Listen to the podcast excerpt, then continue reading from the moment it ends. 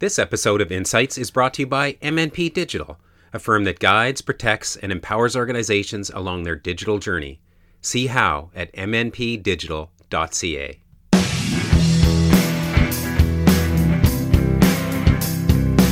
Welcome to this episode of the Insights Podcast. I'm Don Mills. And I'm David Campbell.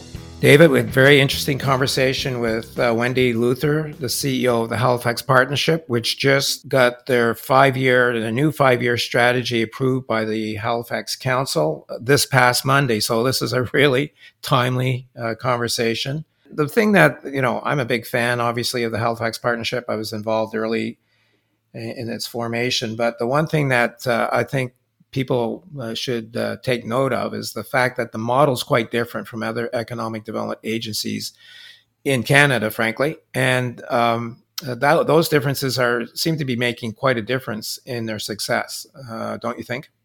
Yeah, I think so. I mean, I think having those hundred plus private sector investors uh, sitting on the board, providing leadership along with the municipality and the provincial and federal government, I think that is uh, as we discuss in the in the conversation, there can be some complexities around that, but it does seem to be working quite well in terms of a governance model, and it does bring credibility because the private sector is putting money on the table to support the efforts of the Halifax Partnership. And that was the that was the goal from the uh, formation of the partnership uh, more than 25 years ago now, if you can believe it. Um, but uh, Wendy also mentioned something else that sometimes I forget about, and you know, when you have uh, the the public sector and the private sector, including the education sector, which is a, an important uh, component, all around the same table talking together on a regular basis, uh, that's a strategic advantage to any community because you know everybody knows kind of what everybody else is doing. Uh, there's a lot more synergy in the planning, a lot more uh, collaboration uh, in, in, in strategy, and I just think that that makes a big difference, and it seems to have made quite a difference in Halifax. Yeah, I think you're right. So really, it's an ecosystem. It's a it's it's a right. bunch of different organizations that are involved, and if one falls down or two, you know, it can it can impact the whole system. So having them all in the room playing a role, I think you're right. I think it does lead to better. It should lead to better outcomes moving forward. And I've been a big advocate of of an, of an ecosystem approach where these organizations are working together. And in Halifax, that sort of all comes through the partnership. A, couple of other things. Obviously, this is a metric-driven organization. This is one of the differences that uh, that I think is important about the partnership. They, they're held accountable to results, and uh, this is my com- big complaint about many, many economic development agencies in the region. You know, they just don't have any outcomes that they're being held uh, accountable for. So we don't know what we're really getting for the money that's being spent.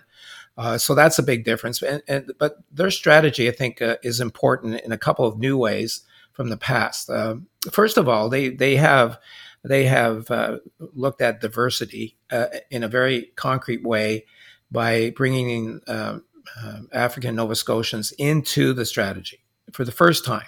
And uh, I watched the launch of the strategy on Monday, and uh, there was a, there was a, a definite component uh, for Black Nova Scotians and a strategy to give them a hand up uh, as part of the overall strategy. I think that that's a really important message um, uh, for our community and for other communities to make sure that uh, you know uh, minority groups are are part of the planning process and part of the strategy. So I congratulate them uh, on that.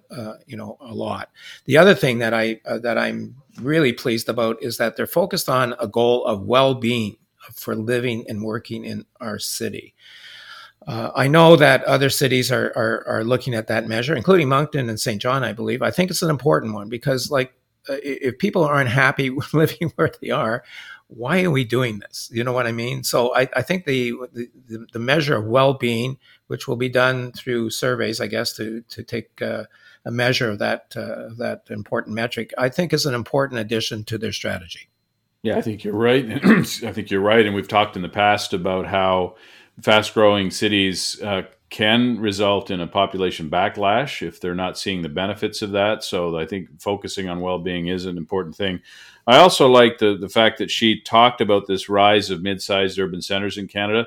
After 2008, uh, academics like Edward Glaeser and Richard Florida were convinced that only the biggest urban centers in North America were going to succeed. It was going to be all about agglomeration. Uh, and they turned out to be wrong. Uh, you know, these smaller urban centers that can offer the benefits of a large center, but without a lot of the the hassle, high costs, and and long commute times, things like that.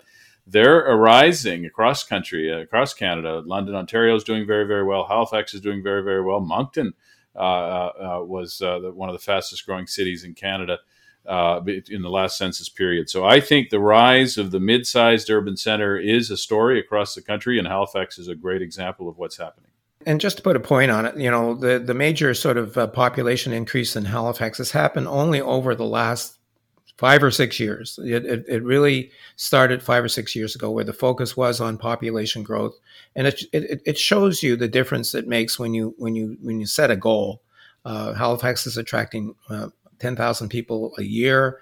You know, uh, the target by 2037 is to have 650,000 people living in the city. Well, it's not too hard if you're if you're cracking out 10,000 a year. It won't uh, won't take much to get to that point. And they just have to keep steady and, and attracting people. And the other point that I just want to make finally on this uh, population thing is that we're attracting young people. This reverses decades of out migration of our young people.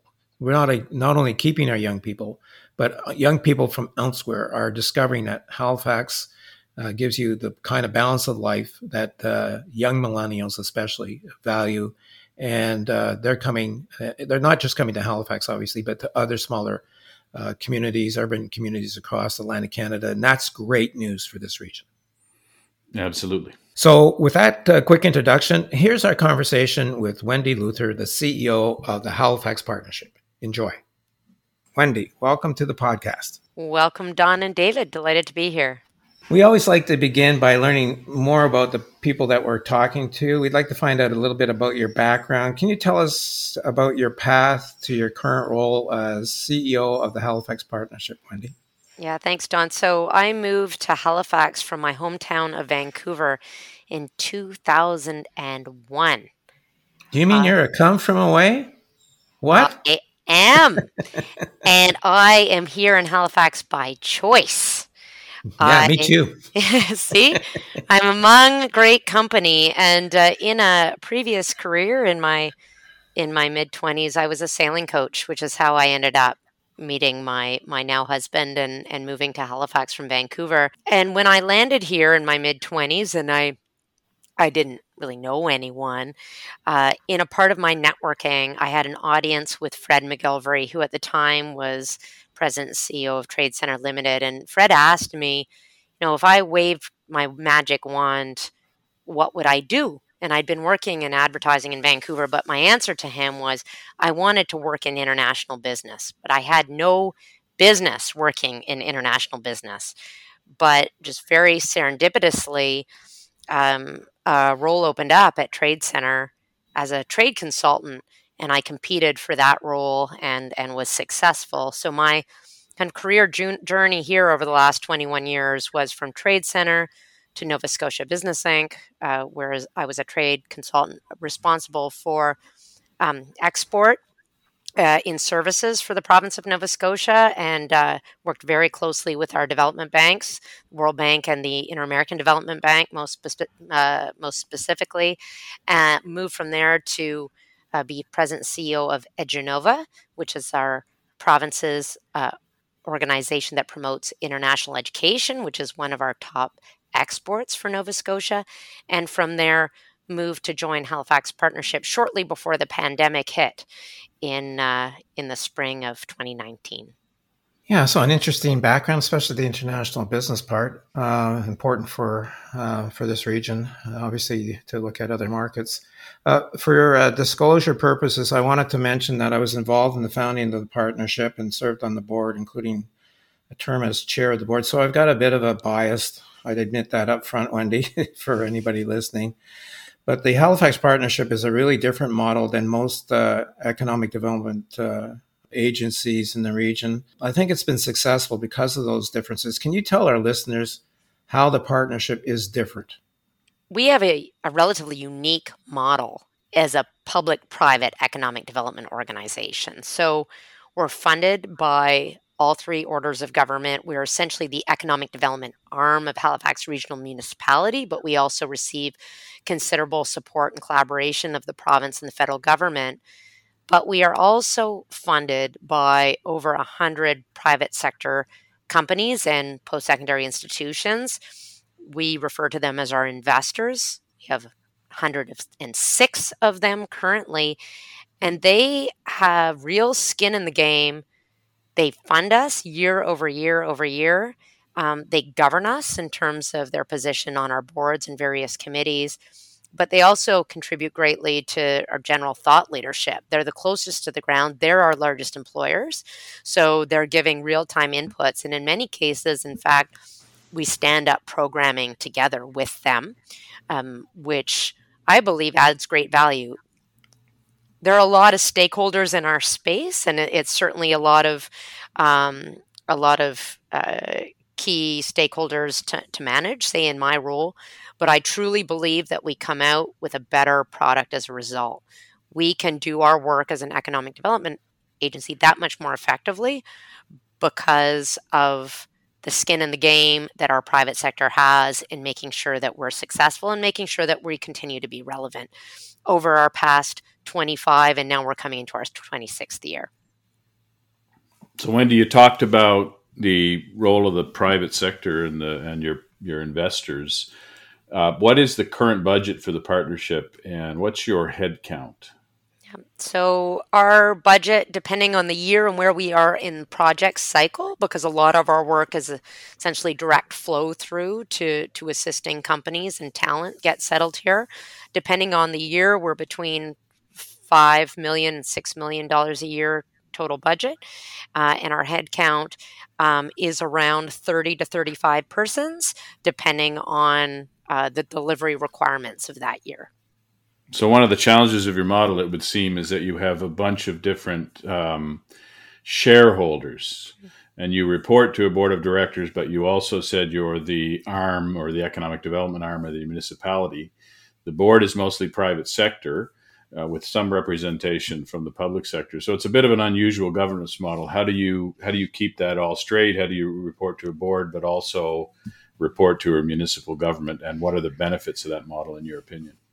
So I think we're very lucky in that we have um, both the mayor, the CAO of Halifax Regional Municipality on our board, along with two municipal councillors. So HRM is very well represented. Then we also have the province represented at the deputy minister level um, on our board, along with the vice president of ACOA here in our province. So that is a you know, a very strong and senior representation from our government partners. And uh, then for the 12 of elected director positions that are private sector and post secondary sector representatives, um, they bring such a unique lens.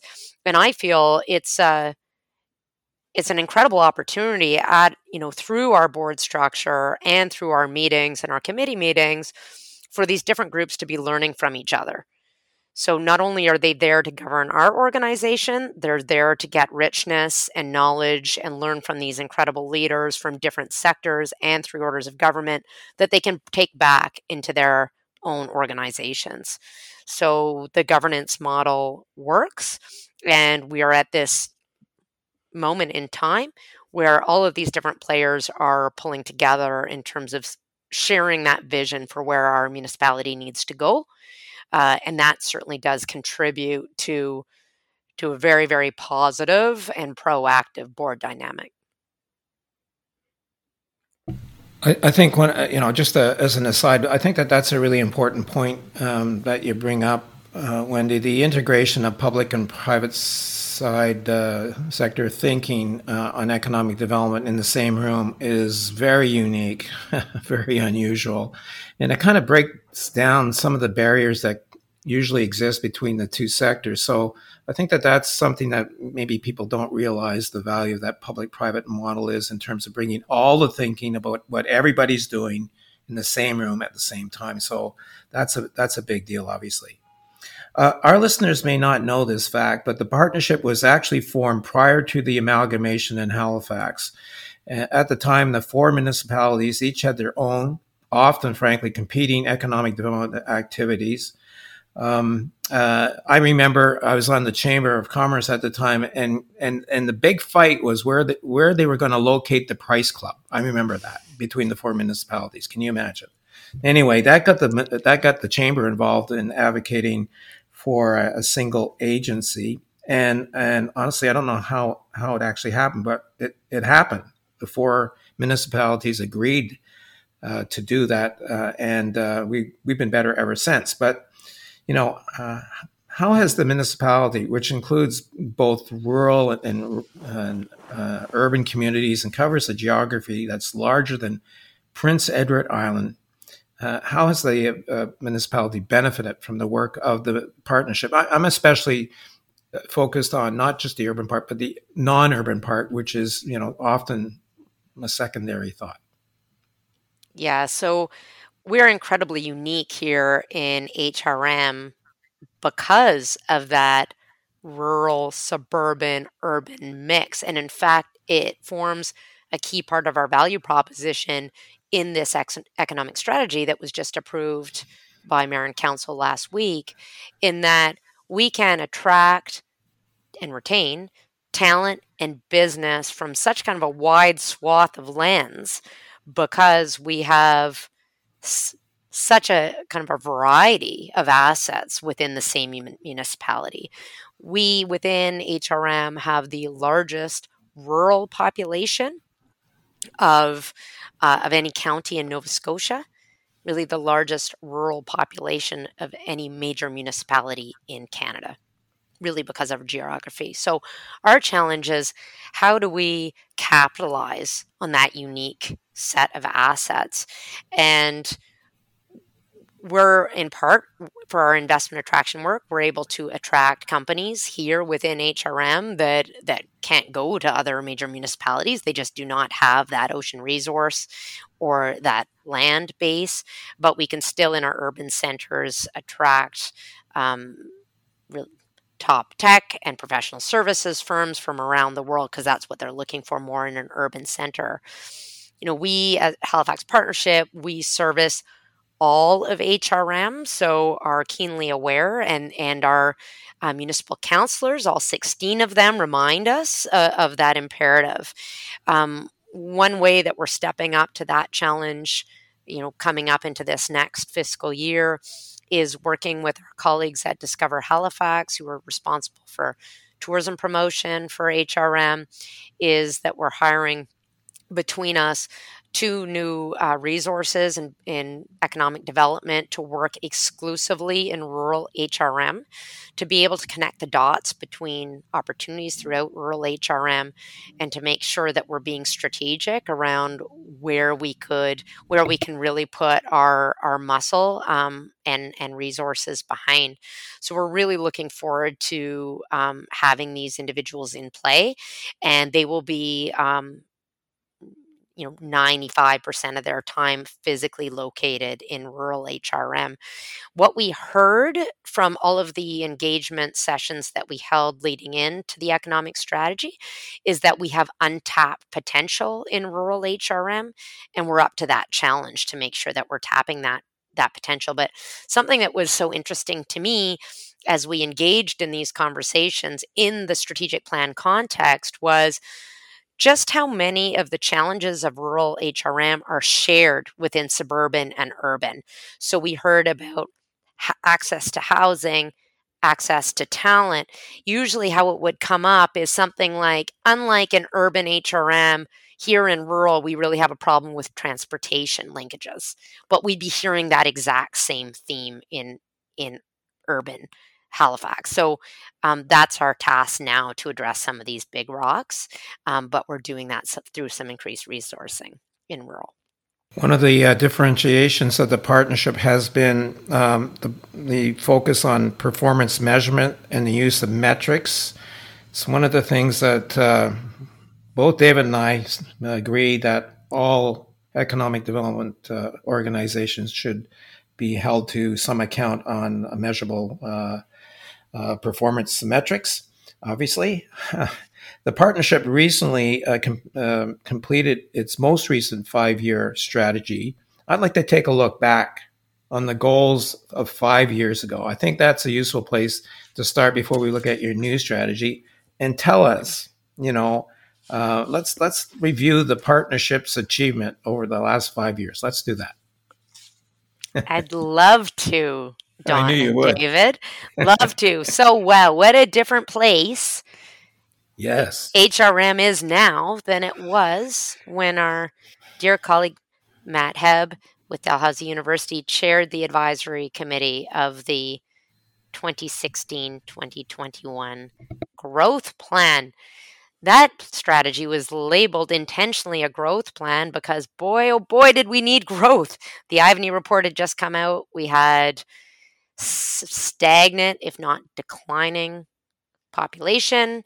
We were bleeding young people, and we were somewhat facing this demographic precipice in terms of we needed to do something very differently to turn around our our fate for for our future.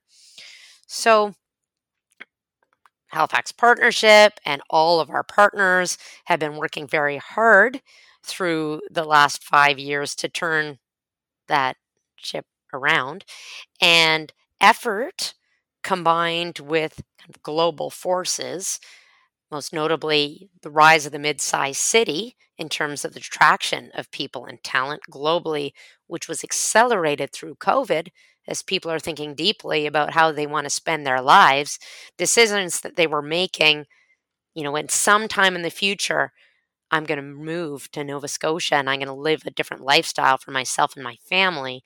Those were kicked into high gear, and we've seen that in terms of our population growth. So, the goals that were set back for 2016 were stretch, ambitious, audacious targets. We never really knew, thought that we might be able to meet them, but we knew if we didn't aim high, then we wouldn't have a hope. So, to share some of those targets, you know, we were we were looking at um, population, you know, to reach a goal um, of 470,000 people by 2021, thinking we would come nowhere close. Well, we didn't quite hit it, but we're moving in the right direction, just north of 460,000. So that's within reach. We're, you know, we're achieving around 10,000 a year now, new people. So we're getting within striking distance of that. GDP a little bit more of a lag, not helped by COVID, but certainly moving in the right direction. Um, and a lot of the, so those are the quantitative goals. Um, in terms of the programming side, you know, incredibly proud of some of the initiatives that have been stood up over the last five years that were called for in um, in the 2016 2021 strategy. I would say top of that list for me is the African Nova Scotian Road to Economic Prosperity Action Plan. This was something that was called for in the last strategy and now uh, is vibrant and alive and growing, and the first of its kind in Canada. Another is our Sell Halifax program, our Connector Plus program. So we're really moving from this reality of um, desperate to get people here um, we still are, but for a very different reason because our companies are growing, new companies are coming, and we're desperate for the talent to, to service that growth. Uh, I just want to just quick follow up. Uh, one of the programs that has been successful is your connector program. I know that other jurisdictions have uh, have been adopting this. Uh, uh, just uh, maybe just for our listeners, you could describe what that program is all about. Yeah, thank you, Don. So the connector programs we're in about 13 years in now, and uh, it's been going strong thanks to the support of the province of Nova Scotia and RBC, who believed in this program early on. It's an intentional networking, professional networking program to help recent grads and newcomers grow their professional networks. Started here in Halifax, but now it's been expanded throughout the region, across Canada, and around the world all managed out of our office here and supported out of our office here with partners in each of those jurisdictions. So we have in a run of any year, upwards of 500 uh, connectees that are connect uh, that are introduced to uh, a cadre of connectors who are professionals in our community, not necessarily just CEOs, but people of all levels. And in fact, in the feedback that I've received from especially recent graduates is that you know they they take a lot from talking to you Don or you David but they really need to talk to someone 5 years their junior their senior or 3 years their senior where they can see their next step. So the pur- purpose of this program is really just to build professional networks because that's so much what the job market is here in Nova Scotia and Atlantic Canada. But because that is the essence of our job market it, it has resulted in about half of participants, half of connectees securing jobs in their area of study or professional interest and background, which is truly remarkable. And what we're seeing is this this uh, current climate and the race for talent. It's really turning the need of this program on its head. Because at its inception, it was how can we in the business community and government uh, as professionals how can we help with a, a, hand up to our new new newcomers and our recent grads um, it's the right thing to do to help them build their network and be successful well now it, almost every meeting i have with a business leader or ceo is around how can they tap into this program to help connect their organizations with with top talent, talent looking for the next opportunity or new opportunity. And we've seen some uh, shifts through this pandemic of who is coming and enrolling into the connector program. Um, more senior people, individuals coming from across Canada in senior roles, who uh, many of whom they have sold homes in Toronto or elsewhere. They have quite a runway. They maybe don't need to work right now, but they want to be connected to their community. So we're seeing uh, more and more senior professionals coming into the connector program and i encourage your uh, your listeners to look into it on halifaxpartnership.com to register either as a connector or a connectee in the program. And we've been able to leverage technology and working with the provincial government to launch connector plus which is doing some of this matching work but using technology through an app. And that uh, that is helping us further expand to go from hundreds to thousands of individuals each year.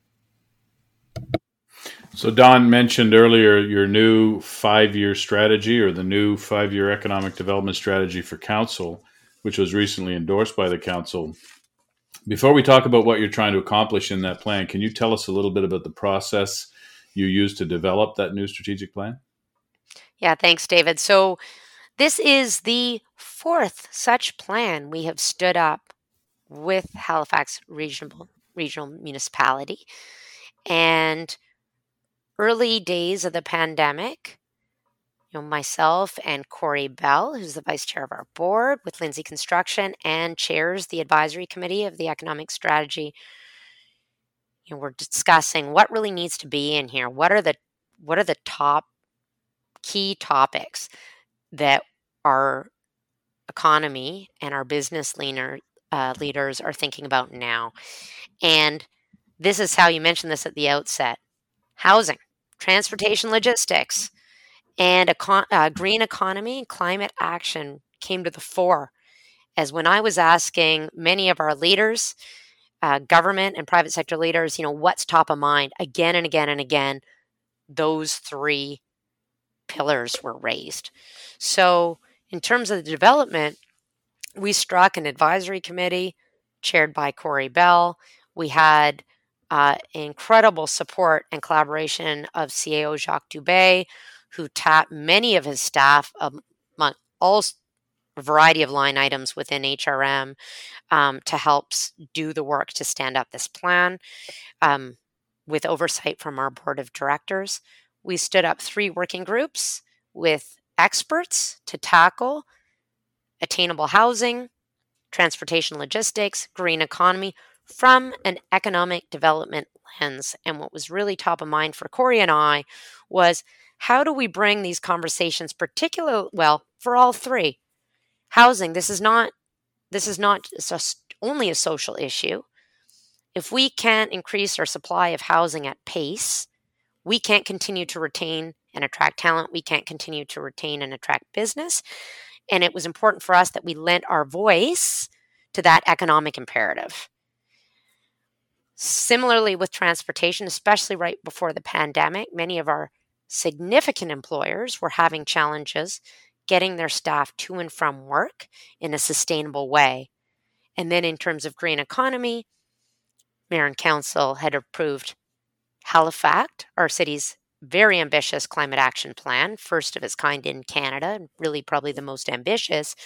And how do we look at that opportunity through an economic development and a business lens. So, how are we mobilizing the private sector to take advantage of this policy statement?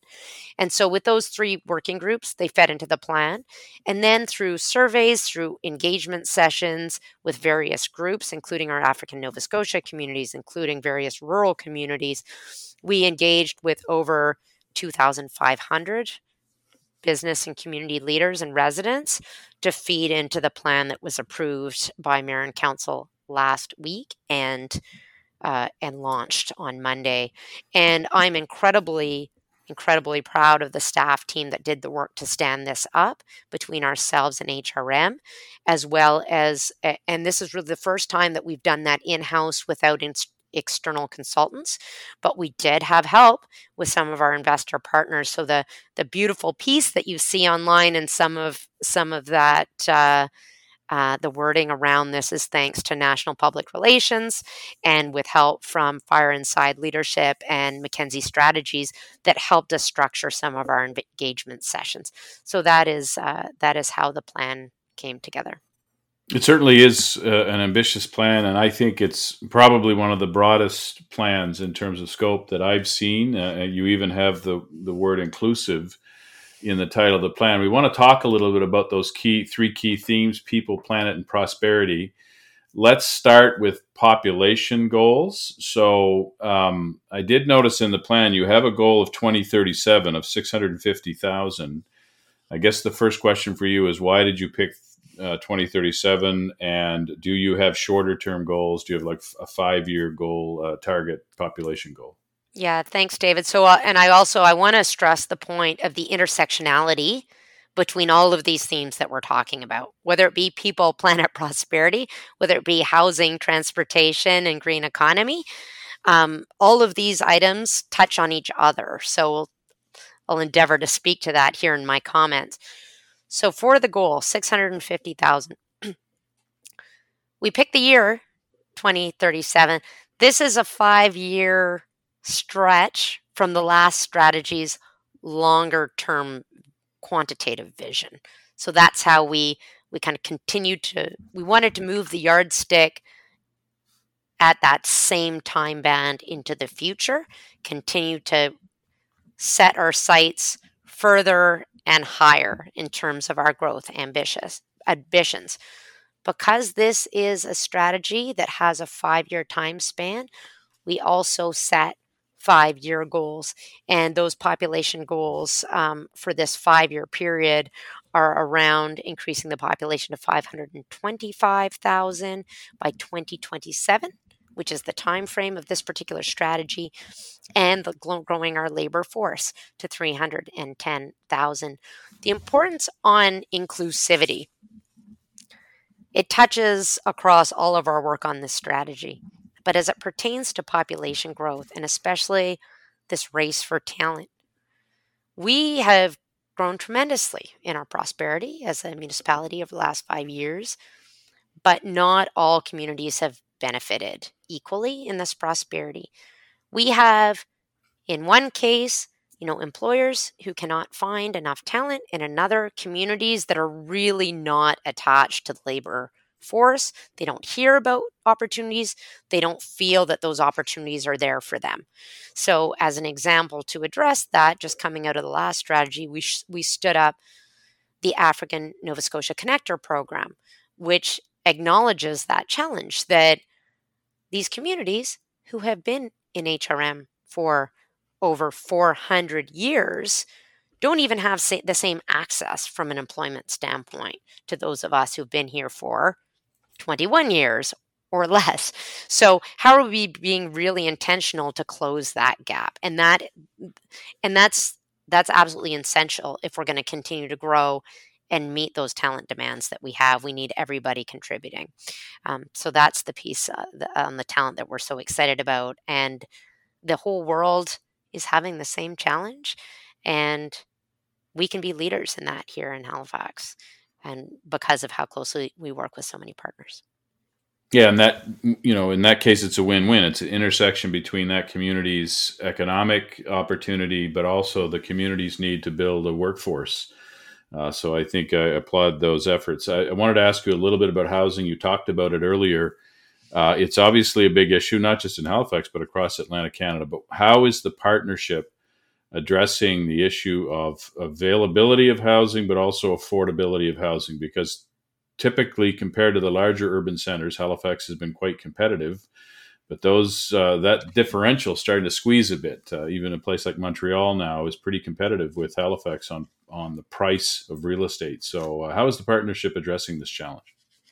So, as I as I mentioned a few moments ago, a part of addressing it was was noting it as a clearly noting it as an issue for economic growth and prosperity. And the private sector has an incredible and important role to play in helping those who regulate housing, mainly Halifax Regional Municipality, and now more and more the province and the feds who just came in a big way in this budget to to make sure that all, all of these players are working together to identify where the barriers actually are and what's within our control to release them. So this is everything from um, pace of approvals within HRM, and HRM has continued to resource staff up to be able to speed that up, to uh, zoning issues that that are archaic in in some parts of HRM. Uh, they don't foster complete communities, and our counselors are hard at work now making changes to those. So for us, it's really our role as a convener to make sure these conversations are being had. It was a big focus of our conversation with Deputy Prime Minister Chrystia Freeland yesterday, and we had a number of builders and developers sitting front and center to contribute to this conversation. Um, and also making sure that our government partners who really directly regulate uh, housing know the impacts of the challenge. Because we are hearing, I hear from leaders every day that they are having a challenge keeping pace with their hiring goals because their new talent who are moving here from elsewhere can't find viable places to live. So that means it's delaying them physically getting here within Halifax.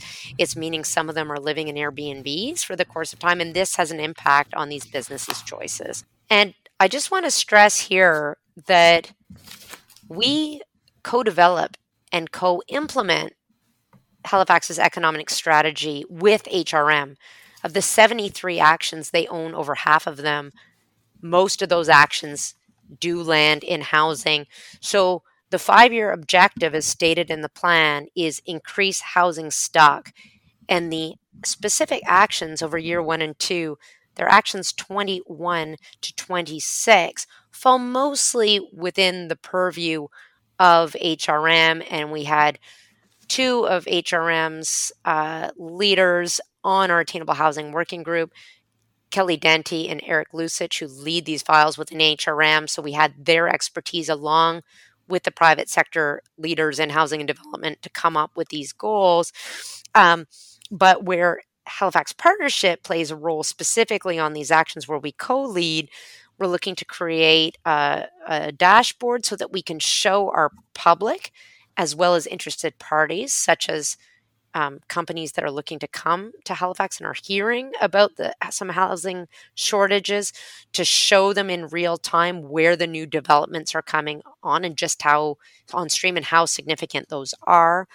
Um, again, the convening of private and public sector players to make sure that we continue to keep at pace and um, continuing to assess municipal and provincial policy changes to um, to help facilitate that housing affordability. And one of those that was made possible through some recent provincial government changes is in inclusionary zoning, um, and uh, and helping um, with some of that that policy review through our research team.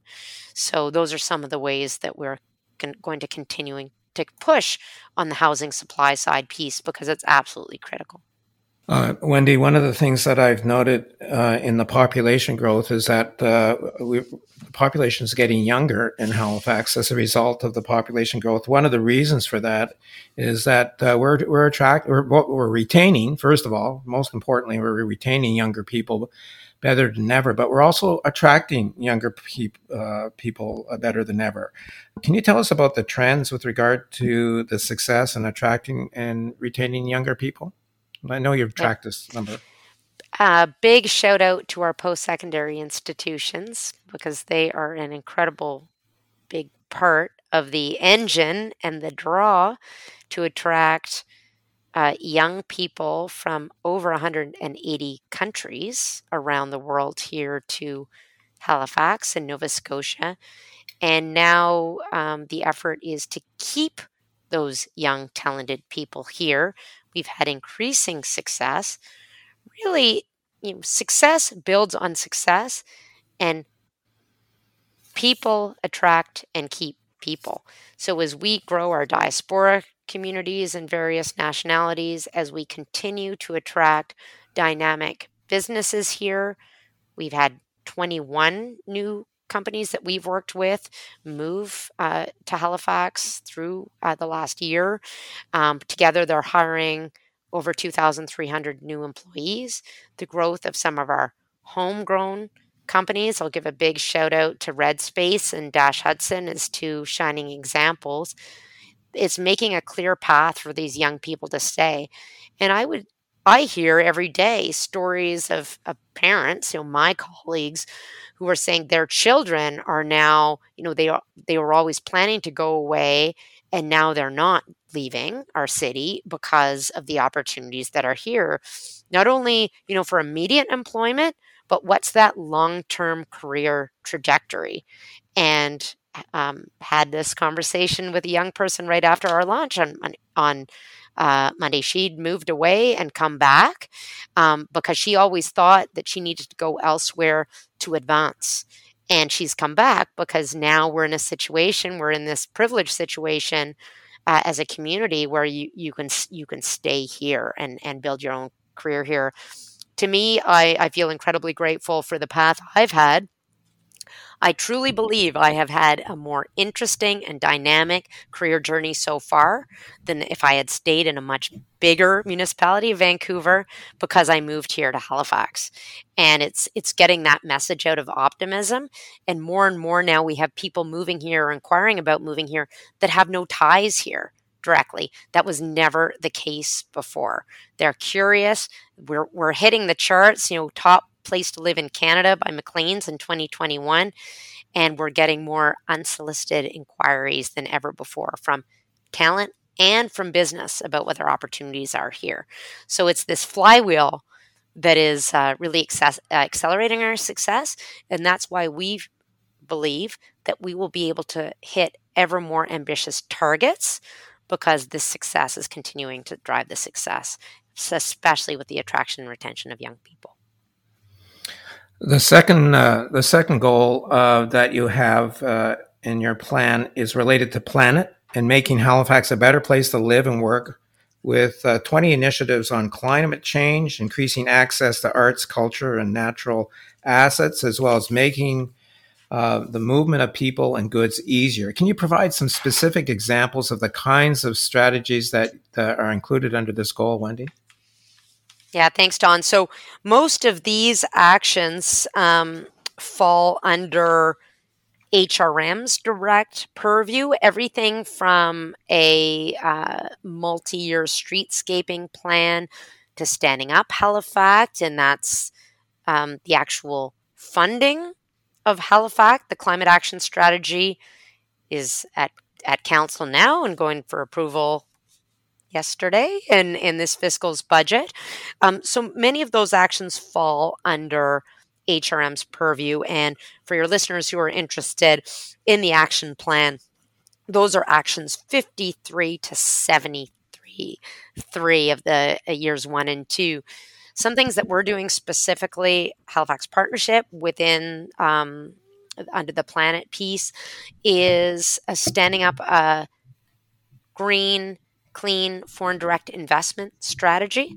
So we're looking to leverage these policy and funding commitments from government, both municipal from our municipality and our, our provincial government, um, in attracting new companies in the uh, clean tech space here to Halifax and Nova Scotia more broadly. We're doing that in partnership with Nova Scotia Business Inc. and many partners.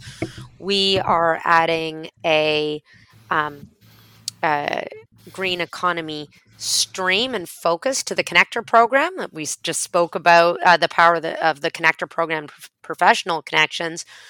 Our colleagues in the clean tech space are telling us the acute talent shortages now that will continue to grow year after year based on ongoing investments in, in clean and green technology everything from deep energy retrofits um, to uh, electrification and other interventions.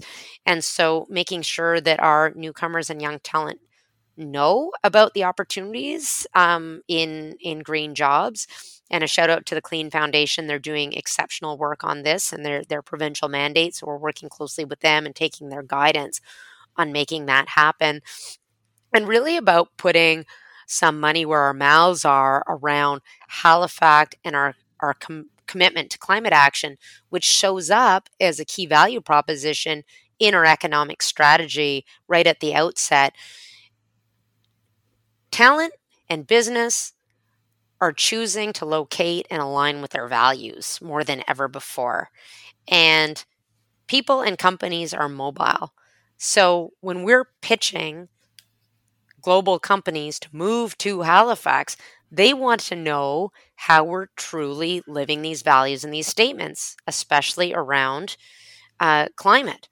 Um, and so to be able to clearly demonstrate how we're keeping ourselves accountable for our greenhouse gas emissions, uh, how we're being very transparent about our progress and, and plan to be over the next five year five years of this plan and even longer is the timeline for Halifax that is a key value, will be a key value proposition for our city if we can actually show results. So, as a result of that, we're committed to show results. And I'll share here, we're also standing up a CEO climate action charter and are, are in conversations with with uh, CEOs of major employers throughout Nova Scotia to join us on on this commitment, so that we can, can um, so that we can bring others along on what this means to uh, to demonstrate climate action as as private sector players. The third pillar is your prosperity goal, and it's focused on increasing the GDP to 25 billion by 2027. Can you tell us what the average annual GDP growth rate will be needed to achieve this goal? Yes, and it has us, uh, thanks, David. It really has us sustaining our best year ever, year after year after year. And our best year ever was 2019. We took a bit of a hit through COVID.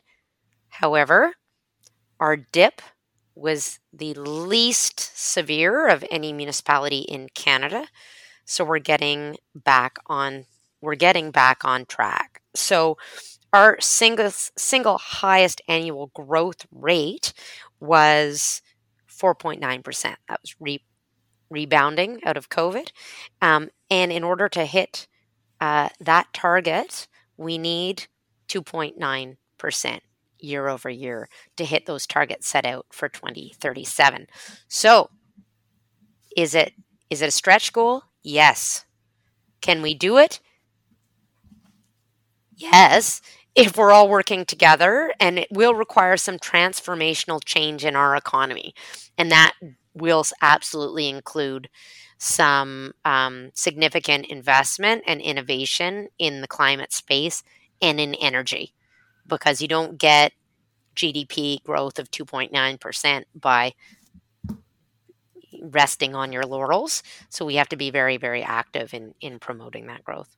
So the interesting thing is, before 2008, uh, Nova Scotia as a province routinely had GDP growth in, a, in excess of two percent per year, but it requires its main engine, which is uh, Halifax, to grow above that, right? Because if your main engine is not exceeding two percent, so I think that 2.9. I appreciate that it is an ambitious goal, but I think it will be necessary to meet the province's uh, objective of getting its economy overall back to a sustainable level of economic growth. So I think you guys at, at 2.9 or 3 is going to be necessary to get the province back up to 2 so i think that's that's really uh, impressive you've talked a lot about some of the ways you're going to get there workforce and so on but are there any other key strategies you'd like to mention to help achieve that goal so david i just want to capture a point you just made about Halifax's place in the region.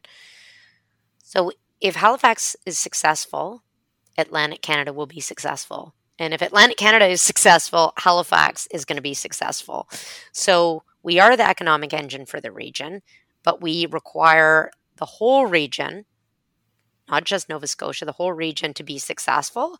And we are allies. We are not competing against Moncton or anywhere else in Atlantic Canada, but we do have the ability to really drive economic growth throughout Atlantic Canada and and, and we intend we take that role very seriously.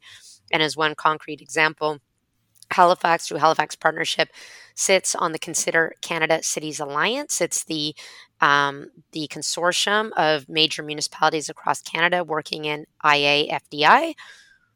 We are the only municipality in Atlantic Canada with representation there at that national table, and we but we, you know, we have Atlantic Canada in mind when we move that forward. In terms of strategies, um, top of the list is talent. Right now, in our current environment, business follows talent. If we can get the talent here, the business will follow. If we can get the talent here, our homegrown businesses and the business businesses we attract here will grow. And so we just stood up our Living in Halifax toolkit on the halifaxpartnership.com website. I encourage your listeners to use that when they're recruiting for um, talent from outside of Nova Scotia. Um, or to remind um, their their local workforce who are homegrown here just what an incredible asset and lifestyle we have right here at home and living in, in this beautiful part of the world uh, where we do. Um, so that is a shift. I would say, even for us, we've always focused on talent. I mentioned the Connector program um, and others. Uh, we work with uh, several uh, immigration programs, including the Atlantic Immigration Program, to help companies uh, attract uh, em- employers from or employment employees from around the world. Um, but it has never been more important. And so, as we're looking up to stand up a uh, talent strategy for Halifax, we are going to need everyone's assistance, especially the private sector, in really honing in on what the challenges are and, and how we can continue to grow that pipeline. It is not lost on me that our investor community, who is struggling to attract and retain the talent they need to grow, are maybe scratching their heads when I celebrate the 21 companies who are coming here and are going to employ 2,300 more workers. Um, there is lots of room to grow the pie, but we do need to make sure that we're attracting talent from throughout the, the world. And some of these employers who are moving here are making the, the really important point. They, many of them, they're bringing their own talent with them. They're attracting staff from their head offices elsewhere. They are working closely with us to attract uh, immigrants from around the world to come and populate their workforce, which just grows the talent pool here in Halifax and beyond. So, top so of the heap. So I appreciate you saying that because I think there's always this tension when you have a tightening labor market. Local businesses will come to you and say, "We don't attract any more industry," but it's really hard to have a dynamic, growing uh, urban center without investment attraction. So you need to do both, and you need to make sure you have the talent. So I do I do appreciate that. Um, this next question was put in by Don Mills, former business owner, current business investor, quite concerned about taxes and tax rates. Uh, and of course, in the last few years, uh, property tax bills, because of the increase in assessment, assessments, property tax bills have been increasing faster than the rate of inflation. Don would like to know how you're going to ensure a competitive tax regime moving forward. Thank you, David. We also are keeping a, a, close eye on a competitive tax regime. So, when we are out selling Halifax, often when we're looking to attract a new company here, we are, this is often a competitive process against other jurisdictions.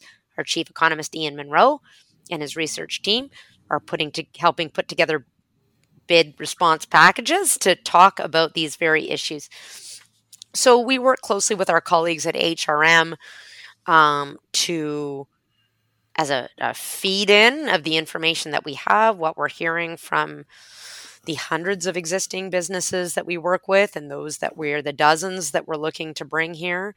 Um, and also joining them in their conversations with the province around getting that latitude within the provincial municipal agreements to look at these tax potential tax changes. Um, a lot of that um, latitude or ability to change tax regimes fall within the provincial government's mandate to grant that to municipalities. So those are the conversations that are underway now, but being led by HRM. Uh, Wendy, we're almost uh, at the end of our uh, list here. We do have a couple other questions, if you don't mind, just to, to conclude. Uh, I'd like to uh, start by asking you what are the partners partnership's key act, uh, priorities for the next 12 months? So, the key priorities are to stand up and resource the economic strategy years one and two action plans that were just approved. Don, you mentioned at the outset the importance of metrics and accountability. We have a, a scorecard, our, our, our business plan each year that is, uh, has a accompanying scorecard that we present to the board at every single Halifax Partnership Board meeting. We also present that up through Community Planning and Economic Development Standing Committee of Regional Council and Marin Council to show how we're progressing on the goals that we set. So, in advance of the economic strategy being approved, we uh, we did uh, receive approval on on our scorecard that is based on this plan for this fiscal year. So, top priorities are exactly as you see here in bringing those actions to life and we have specific metrics that that line up with all of them. What we're seeking our partners private sector and public sector and post-secondary partners input on is what is the most efficient and effective way to get from action to the measurement that we look to see. And as one example, Halifax's talent strategy, that's the work that we're starting now is okay, we know what the challenge is, we know what kind of goals, we've set goals here and we've set some targets in terms of how many program by program by program, connector program, connector plus, and all of our various initiatives. Um, and uh, and that's where we're going to be seeking all of our stakeholders' inputs about what is the best way to get from A to B. Um, because and I say the private sector in most cases know best because they're living it. So, as you see here, it's talent attraction retention, business attraction retention, um, and uh, standing up our well-being metric, which um, is the the metric that encompasses the making Halifax an excellent place to live and work strategic goal of of the five year plan, and we're setting that um, that baseline here. And, and to me, that part was so important. This is really um, a, a, a new-ish metric in, in um, subjective well-being that is becoming uh, popular around the world, particularly in Europe. Uh, we are early adopters, I would say, in Halifax to take this seriously. And we have engaged Nova Scotia and Davis Pier, United Way Halifax, um, and others who are helping us think about what we do in this realm. But it's really making the commitment to, you know, why do we do economic development? We do economic development and we care about growing prosperity in HRM because ultimately it's for the residents here. It's ultimately so people live better lives. We come at it through job growth and through business growth. Um, but how are we holding ourselves accountable to this growing prosperity actually making a difference in people's quality of life? And so that's going to be a big piece too is baseline metric being created this year and what does our progress say about how we're managing this growth that we're experiencing now? How do we hold ourselves accountable so when the three of us are having this chat in five years' time, we are wildly proud of what we've been able to achieve together th- over this five year period. Uh, one of the things you might want to consider is what business often uses called the net pr- promoter score. You know, the uh, which is a good way of uh, you know the people that would recommend Halifax as a place to live and work. I love that, and we we capture some of that in our metric, but I will take that back to the team. Thanks so much, Don. it's clear that Halifax is on a great trajectory and has significant momentum. Uh, what concerns, if any, do you have that might prevent the current success of the city going forward? So, if I were to have one concern, it's that we do not fully take advantage of this incredibly privileged position that we are in right now at as we um, as we've been able to manage for the most part through covid better for so many reasons and in large part because who we are as a people and community than many places around the world. How are we taking our privileged position that we're growing that businesses are coming here, talent is flocking here, people want to stay, they want to build their lives here. How do we use that momentum to tackle these growing pains?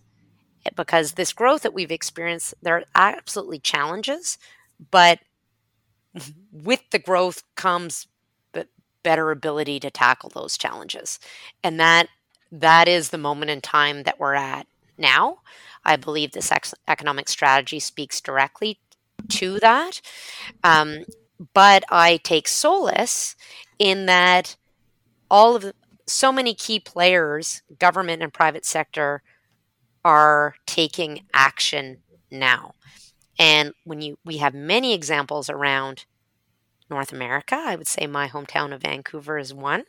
There are many others that the growth kept ongoing, maybe long before the systems even endeavored to catch up in terms of housing and transportation, most notably in terms of social well being. What does this mean for the population? What does this mean for our culture, the essence of who we are?